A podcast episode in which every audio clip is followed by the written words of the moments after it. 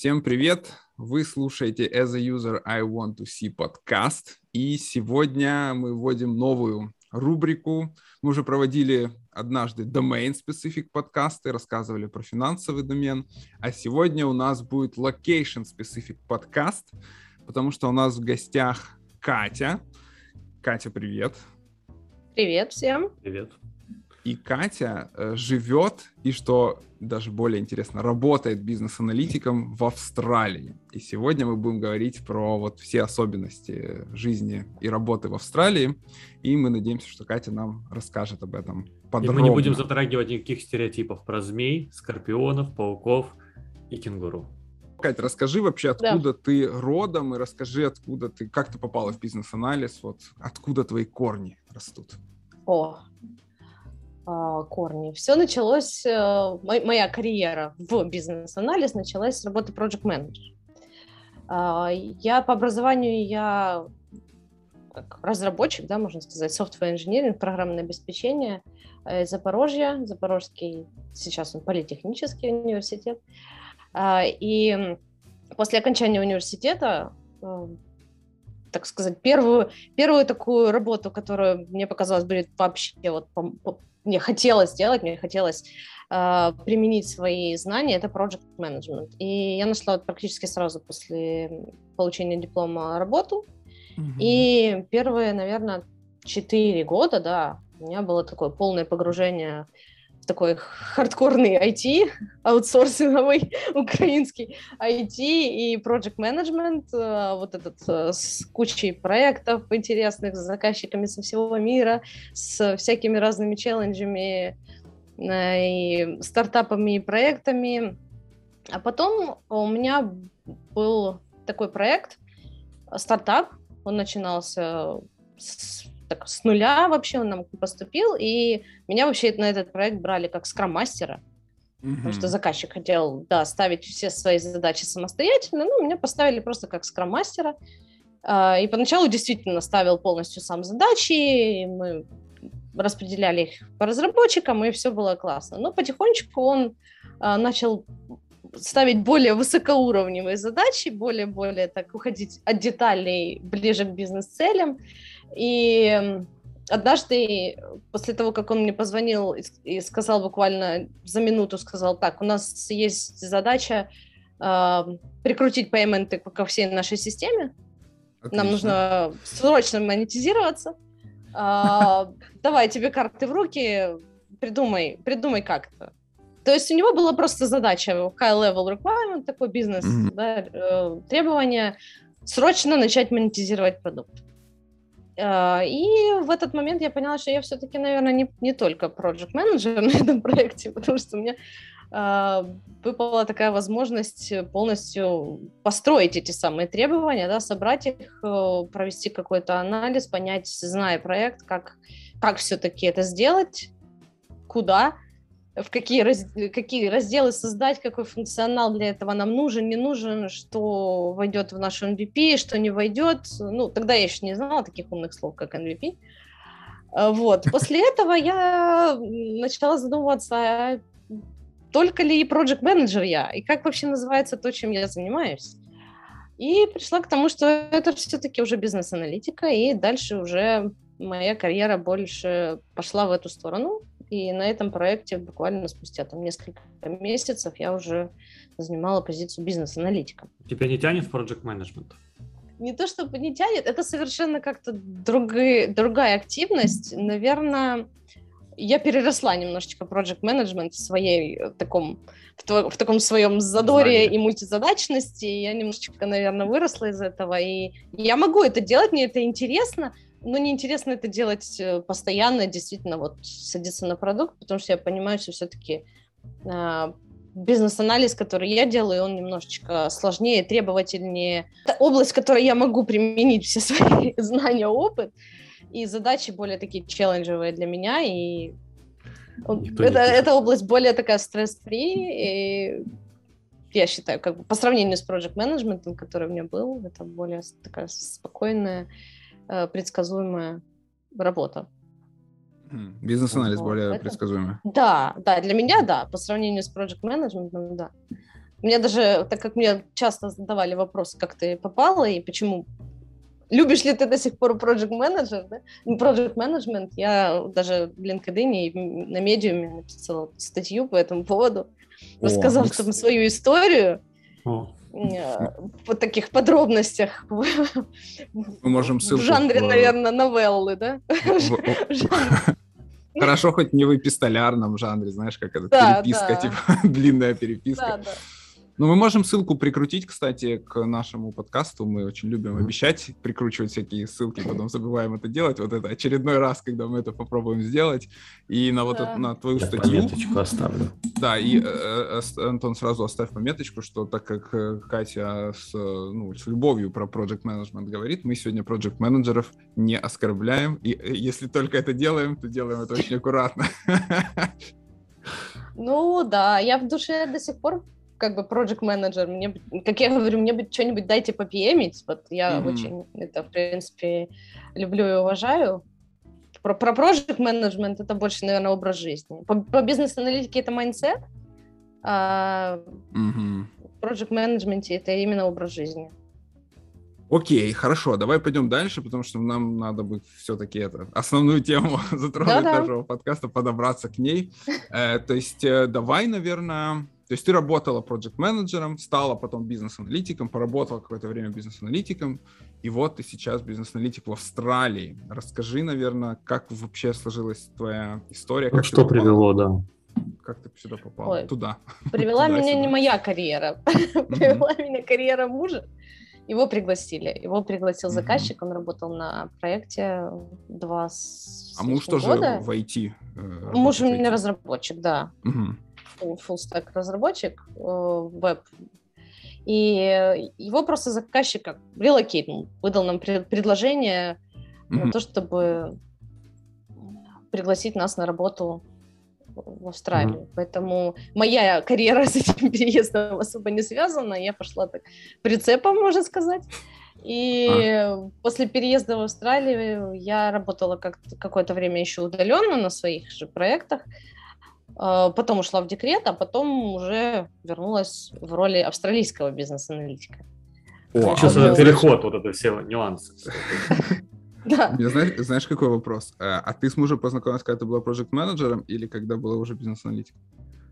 Да, когда я была проект-менеджером. Он был, Значит, это все-таки проект менеджмент Он был на моем проекте, да. Тебя проект менеджмент привел в Австралию. Да, если так сдалека зайти, то да. Смотри, ты живешь в Мельбурне, как мы до этого да. э, проговорили, и я вот говорил, что я смотрел, я думаю, что многие наши слушатели смотрели э, передачу Птушкина, я не знаю, вы смотрели Птушкина? По-моему, супер популярно. Я смотрела, да. И он вот рассказывал как раз про Мельбурн, и я посмотрел, я думаю, как многие наши слушатели, и захотелось прям попасть туда. Он так красиво все рассказал. Я думаю, что наших слушателей интересует, э, в принципе, как можно попасть в Австралию. Ну, я думаю, что сейчас особо никак, да, ввиду всяких карантинных ограничений. Ну, в целом, да. Сейчас, да, сейчас это очень сложно, потому что, насколько я знаю, где-то до 22 года, может быть, наверное, до середины э, вариант попасть, если вы не родственник какого-то австралийца или того, mm-hmm. кто имеет австралийское гражданство, будет крайне сложно, практически невозможно.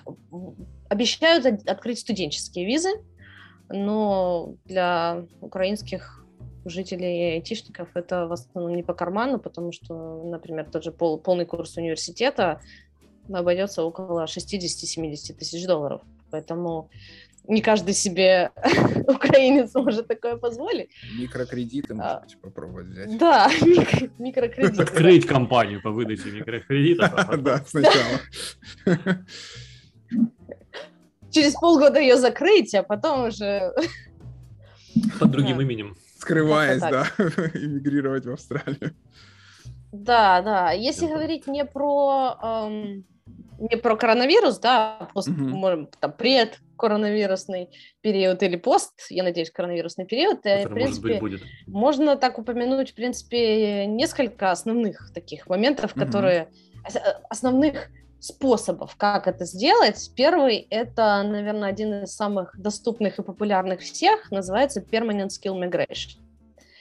Э, Может, слышали, есть такая австралийская программа по привлечению очень образованных и опытных специалистов, и у австралийского, э, как это, immigration, immigration министерство, да, как оно, э, Министерство внут- иностранных дел, наверное, да, это называется по-русски, есть такой э, так называемый лонг-лист. Это список профессий, которые активно привлекаются в Австралию. И именно если вы попадаете в этот лонг-лист, а все практически айтишники в него попадают, на, на нашу Даже радость Антон. Бабенко там есть. да. На первом есть эти месте. профессии, в принципе, да, все профессии есть. Бабенко Антон. Б. Да. Э, Это именно job, job title ы такие. Профессии, которые есть, и по ним, э, то есть если вы специалист в данной области, имеете опыт официальный и, или хорошее образование в данной сфере, вы можете apply ться на данный вид визы.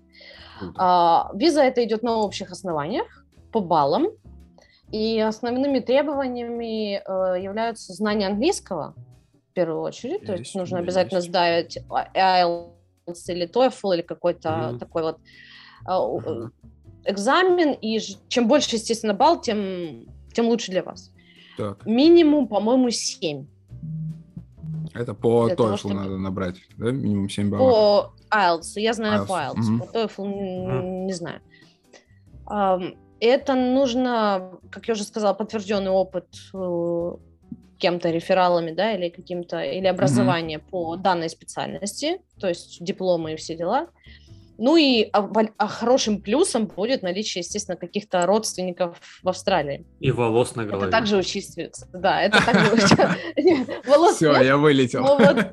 Но вот- наличие родственников э, И желательно играет тоже в каким-то министерстве, да? Если родственники в министерстве, то вообще как бы это сразу 100 баллов. не, не очень. Тут ко- коррупция, бюрократия нет не такого, да? очень распространена, не приветствуется. Фью. Скорее наоборот. Если у тебя есть такие родственники, то тебе будет... А, значит, у меня, у, меня, у меня снова есть шанс. У меня как раз нет Да, есть, в есть. министерстве. Есть. И в Австралии. И именно вот этим способом многие айтишники попадают независимо, потому что Мгм. у наших айтишников, в принципе, хорошая база, хороший опыт, и на общих основаниях есть все шансы получить э, такую визу. А уже нужен принципе, какой-то джоб-. Джоп-оффер для этого? Или можно просто вот так оплатиться даже без джоб-оффера? Можно, можно оплатиться ты. без джоб-оффера, и если Уже с визой дают- искать работу, да? Извини. Да, фишка в том, что да, когда выдают эту визу, она уже постоянная, перманент виза, а это уже Мгм. огромный плюс. Это, это по сути вид на жительство а, со всеми привилегиями. И а, государство обязано либо тебя поддержать, пока ты будешь искать работу, либо предоставить тебе работу. Временно. Ничего себе. Э, какую-то, да. То есть, по крайней мере, они будут тебе помогать найти работу и поддерживать тебя, если ты вдруг ее не найдешь. Вот. Правильно, Таким образом, просто- очень многие. По плечу так типа, ну давай, нормально. держи. Держись, держись, короче, держись. Мы любим Почти, тебя, мы в тебя да. верим. Это, знаете, сейчас Ну, м- маленькое да. отступление, когда этот, вот этот мемчик, когда солдаты в траншеях такие, нам нужна поддержка с воздуха. И дальше там самолет с этой, держитесь, ребята, с таким.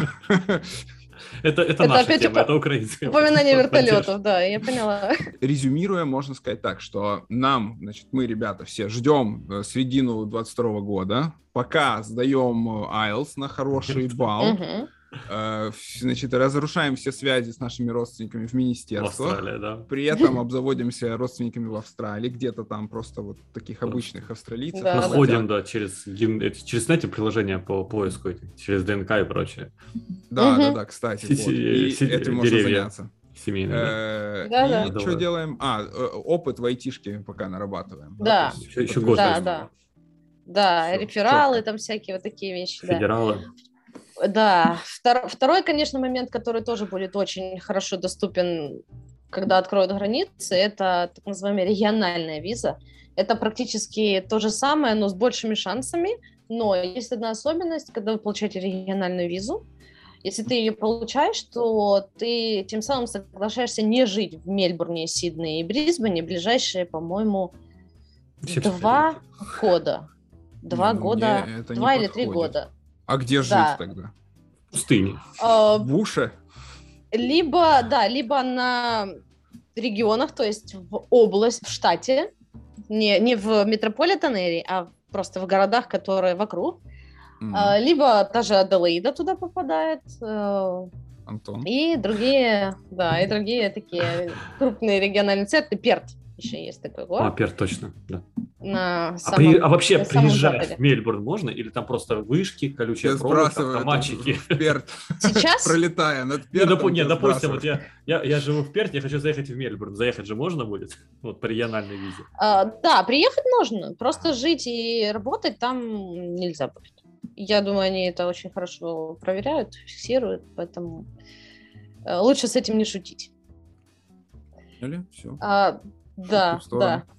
Третий, третий, третий вариант это спонсорская виза. Это, собственно, та виза, по которой мы сюда попали. Это нужно иметь уже работодателя, который приглашает тебя и обязуется тебя спонсировать и давать тебе работу, как минимум. Вот. Э, дальше студенческая виза. По этой визе очень много приезжают людей из э, Китая, э, из Индии, из э, Соединенных Штатов.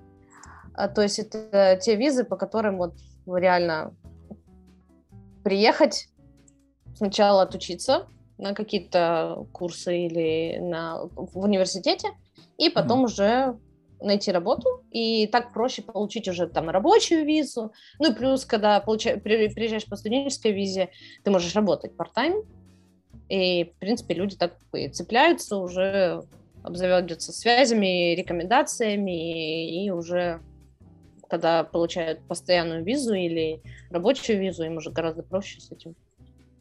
А, но это уже не наш ну, вариант, я думаю, мы уже как бы староваты. Да, студенческая виза будет сложнее, хотя я знаю людей из СНГ, которые именно по студенческой визе приезжают, но нужно иметь какую-то такую спонсорскую поддержку, либо угу. найти какие-нибудь такие вот недорогие курсы или недорогой университет, который будет интересен и по карману. В принципе, угу. там какие-то там 10-15, может, тысяч можно будет чему, чему-то да научиться, какую-нибудь там магистратуру, например, приехать в магистратуру только на один год. Или там докторантуру многие приезжают на один год, на полтора года, а уже имея год-полтора, они уже могут дальше платиться на разные места. Не, не для украинцев, к сожалению, но для других есть еще work holiday виза, working holiday, как в Штаты, да, многие так приезжают. Ну вот в Австралию. Ага. А для украинцев? Из Украины нельзя к сожалению. Почему? Что, что такое? Нет. Ну, вот как-то мы... Слишком наверное... много воркинг и вообще не холидей, не выгодно. Да, да, как-то так. Хотя есть программы для студентов, бэкпакеров, которые по, по таким визам, по, через университеты можно такой, такую вот work uh-huh. больше визу. Вот как у нас есть, да, с университетов собирать клубнику где-нибудь там в Германию или собирать там апельсины в Испанию, вот примерно так же можно собирать э, помидоры в Австралию. Mm. Вот по такой, по такой визе можно.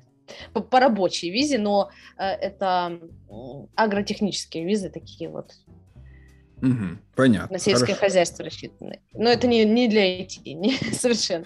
Можно еще ну, выйти замуж или жениться на, на австралийке, австралийце э, и приехать. Это тоже вариант может mm-hmm. быть, не самый доступный, быстрый, но стратегически, но это довольно верный. сложно, вроде как, не приезжая, выйти замуж или ну, жениться. Это как-то ну, сложновато, но в целом, ну да. Некоторые даже так вот умудряются онлайн потом приехать. Прикольно, прикольно. А, да, и есть последний, который доступен так, просто. Ну, не тоже просто, но доступен для украинцев, просто, это беженцы. Просто виза беженцев. Ага. Да, виза беженцев, которая, ну, у нее тоже свои особенности, как у любых беженцев, ты там отказываешься от всего, получаешь там минимальные права и не можешь mm-hmm. никуда уезжать, и должен там отчитываться, ну и так далее. То есть там свои особенности, но тем не менее я тоже знаю людей, которые какое-то время назад приехали сюда как беженцы.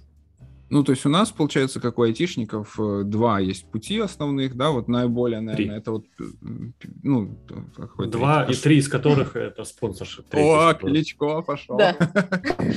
Да, спонсоршип, то есть, э, да, спонсоршип, правильно. Перманентная, профессиональная, Потом, Ты что, записывал это все? Да. Кажется, Антон, Антон уже там на чемодане сидит. Я уже, да, я уже- Да, да. я уже TOEFL сдаю. Да, молодец, молодец. Да. Окей, хорошо. Давай тогда такой вопрос. А стоит вообще оно того? Ну, как, Да. как живется в Австралии? И, может быть, поделишься своими какими-то первыми впечатлениями вот от страны и дальше вот спустя там годы там, проживания. Стоит оно там вообще? Ну, в принципе, Нет, стоит, сейчас. конечно. В принципе, стоит, хорошо. особенно если есть сложности, да, какие-то при проживании хочется, хочется улучшить, да, свои какие-то а, уровень э, жизни, условия жизни, то есть э, зачем едут вообще в Австралию, это для того, для лайфстайла, потому что а, Тут определенный стиль жизни, который, в принципе, достаточно, наверное, уникален в мире, потому что у общества, в принципе, закрыты такие основные базовые потребности, то есть э, даже самые нищие слои населения достаточно... То есть они не, не умирают от голода, у них закрыты базовые потребности там, в каких-то проживании и еде, а, То есть еду есть места, где ее можно получить бесплатно, и выплачиваются хорошие пособия. Прекрасно. То есть, э, да, то есть это, это выводит э, другие интересные потребности людей к самореализации на более высокий уровень и в приоритет. И при том, что зарплаты тут достаточно высокие, э, получается, что даже на какую-то минимально базовую зарплату, работая на каких-то самых для нас, казалось бы, низкооплачиваемых профессиях, тут можно довольно-таки спокойно снимать хорошее жилье, иметь одну, а то и две машины, воспитывать ребенка и, в принципе, не, не экономить на каких-то там ежедневных каких-то своих делах, э, на еде, на одежде, на каких-то продуктах, то есть э, Так. предметах А, общего меня У меня пользования. вопросик созрел, да. Кирилл, я тебе я- и- и, Катя, Да. я извини, я перебиваю, я видел, что Кирилл уже начинает шевелиться. А Его перебить тяжело. А Задавай скорее, а то я сейчас начну шевелиться еще сильнее. Ты раз уж затронули зарплату, вот примерно соотношение зарплат украинский и австралийский рынок в IT. Как Какое разница? Большая, небольшая? Есть ли она вообще? Ну, насколько я знаю, сейчас медиана по IT э, по зарплате, да, в Украине где-то полторы-две тысячи долларов в месяц, да? Ну Американский. так, для медиа, Да. да, для медиа. А, то в Австралии это, наверное, будет от... Если в американских, тут же у нас свои еще доллары. а, О, нужно всё, мы пере- попали. пересчитывать, пересчитывать. Любимая тема Кирилла. Это примерно, наверное, будет Мне, нам нужен Финансовый. эксперт. Давайте позвоним Наташе Пелых, она нам поможет. Перевести доллары в доллары. Да, это, наверное, будет от 4 до 8 по медиане. 4-8 принципе, тысяч американских долларов. долларов. Да, по медиане. Если брать совсем топ, вот что я слышала, да, и что Мгм. можно найти в таких вот вакансиях, например, очень интересно просто про бизнес-аналитиков. Бизнес-аналитик, в принципе, если ты прям senior-senior с большим опытом в домене, а, то ты, в принципе, по рекомендациям можешь получить работу около тысячи долларов в день. А? А, а ск- А а сколько дней, сколько дней надо работать? Можно два. два, три дня в месяц. Ну, это по, дням это, в принципе, как бы редкие такие, да, вакансии. В основном это full тайм да, но full тайм full тайм да. Мне надо подыш- подышать. да.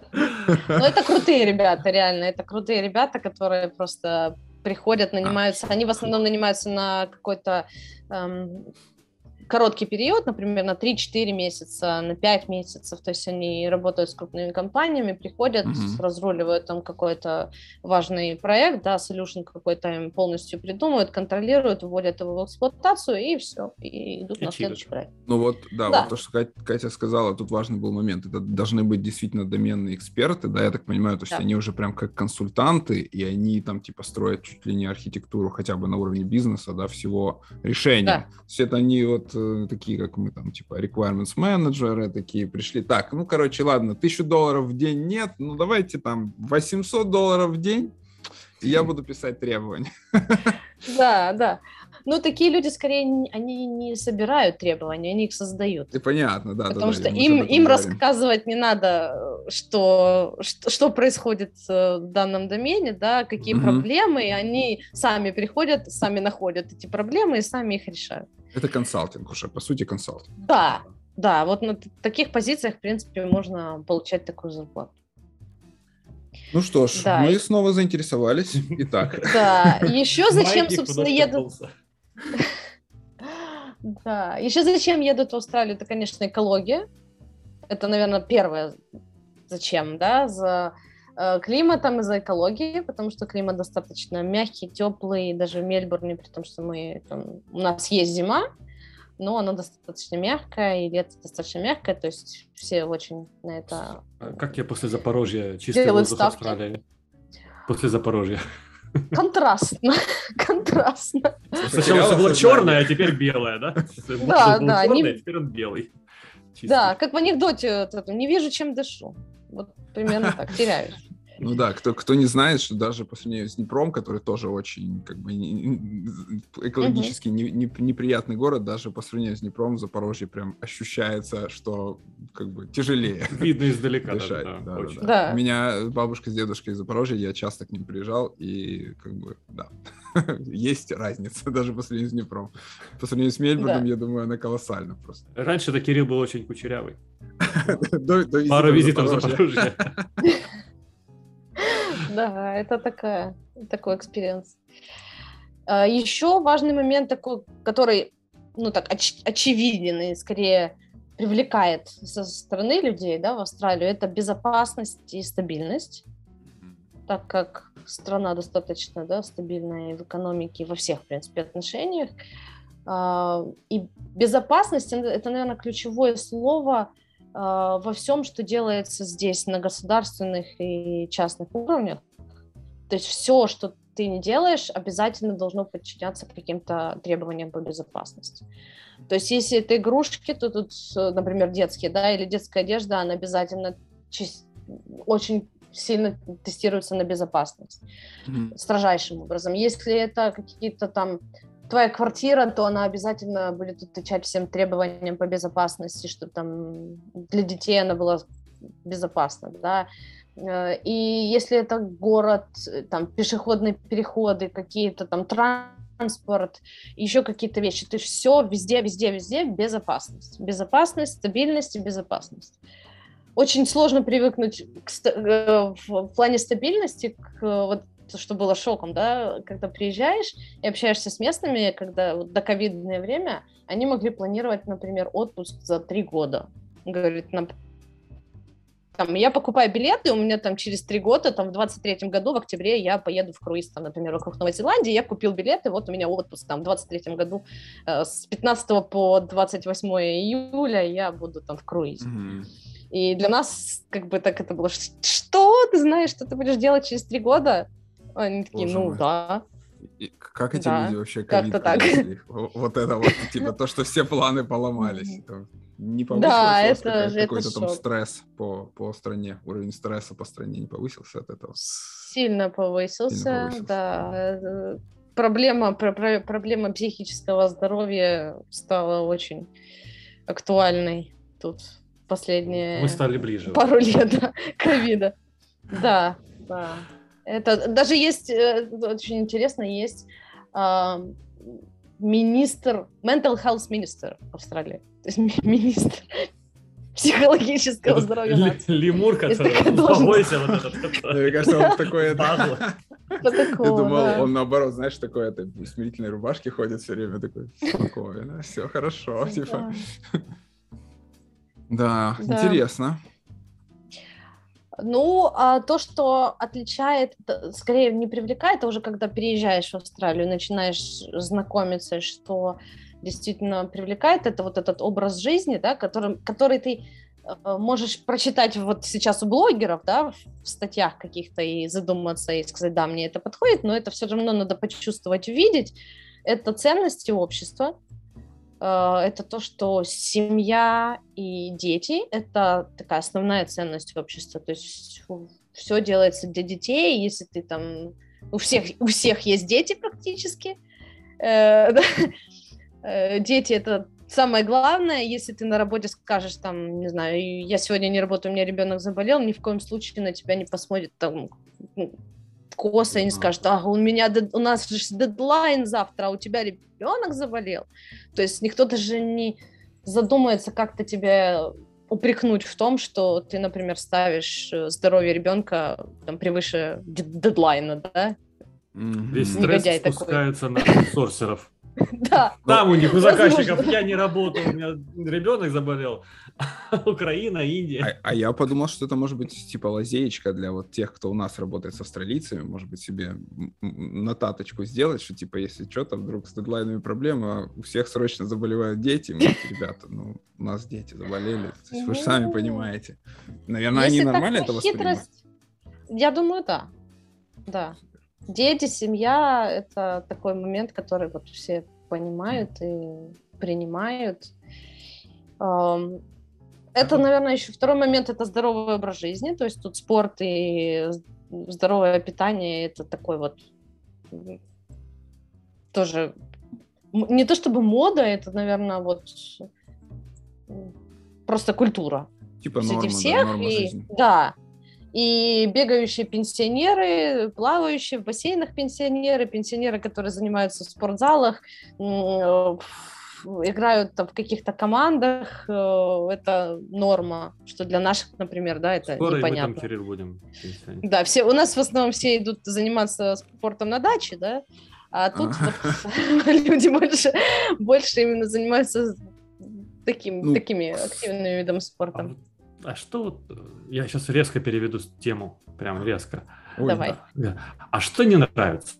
Вот что смущает, не нравится, не нравилось, не потом как-то привыкла, или вот то, что это там, ну, непривычно, не хватает чего-то. Не нравится, наверное, Гречки. удаленность от Украины. Категорическая mm-hmm. удаленность, э, такая пугающая всех остальных удаленность. Э, очень сложно сюда кого-то заманить в гости. А, и, дорого, в принципе, сравнительная дороговизна билетов сюда, потому ага. что для того, чтобы сюда прилететь, все-таки нужно потратить 22 часа в дороге, как минимум, да, как это, mm если вам очень сильно повезет, перелет составит 22 часа э, со стыковками, с идеальными стыковками, а в худшем случае это будет часов, наверное, 35 со всеми неудобными или, или несколько месяцев на корабле, как вот раньше. Да, раньше несколько месяцев, да. Поэтому очень, очень как бы сложно чувствовать себя так далеко.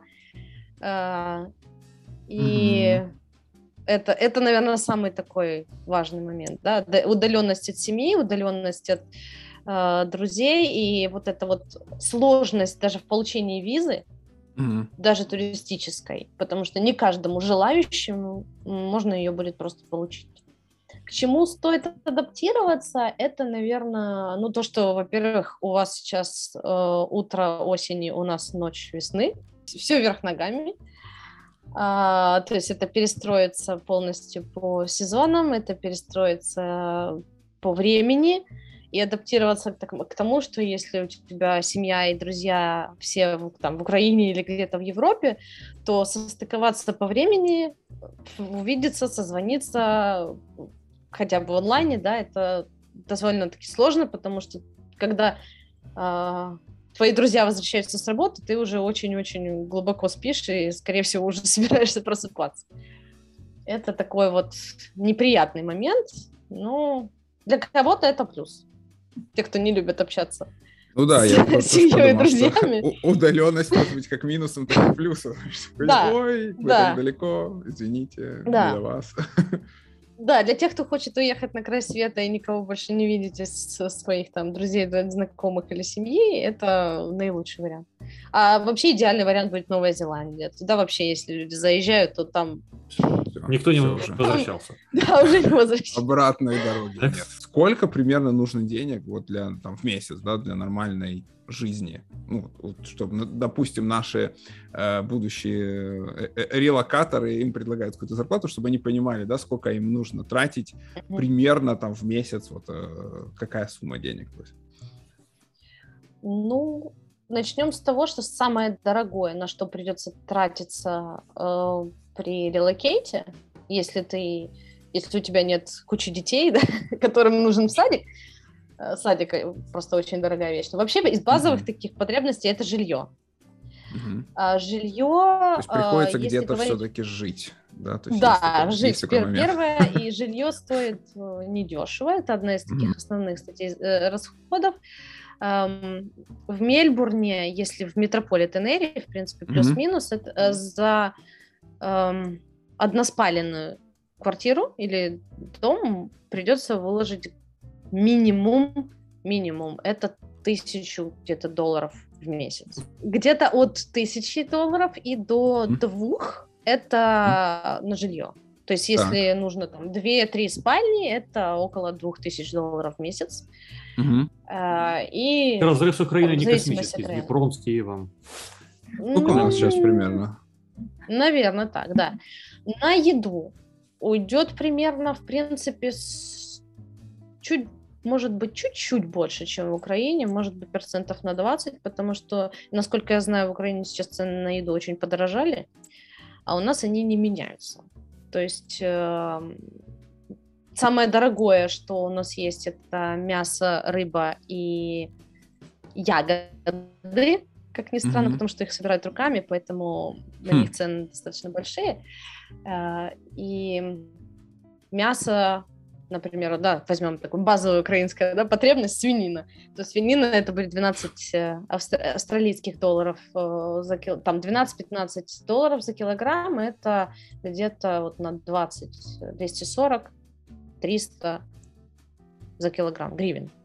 Угу. Ну, это примерно И больше. Если такая, ну, если, если это такая э, классическая говядина, да, которая, потому что свинину мало едят э, в mm-hmm. Австралии, и, в принципе, не очень ее выращивают, в основном говядина, и говядина, там, знаменитые, да, вэгю стейки, mm-hmm. вот эти мраморные, которые mm-hmm. есть, это до 40, 45, даже иногда 50 долларов, там, килограмм. за килограмм, mm-hmm. это а, до 1000, получается, гривен за килограмм.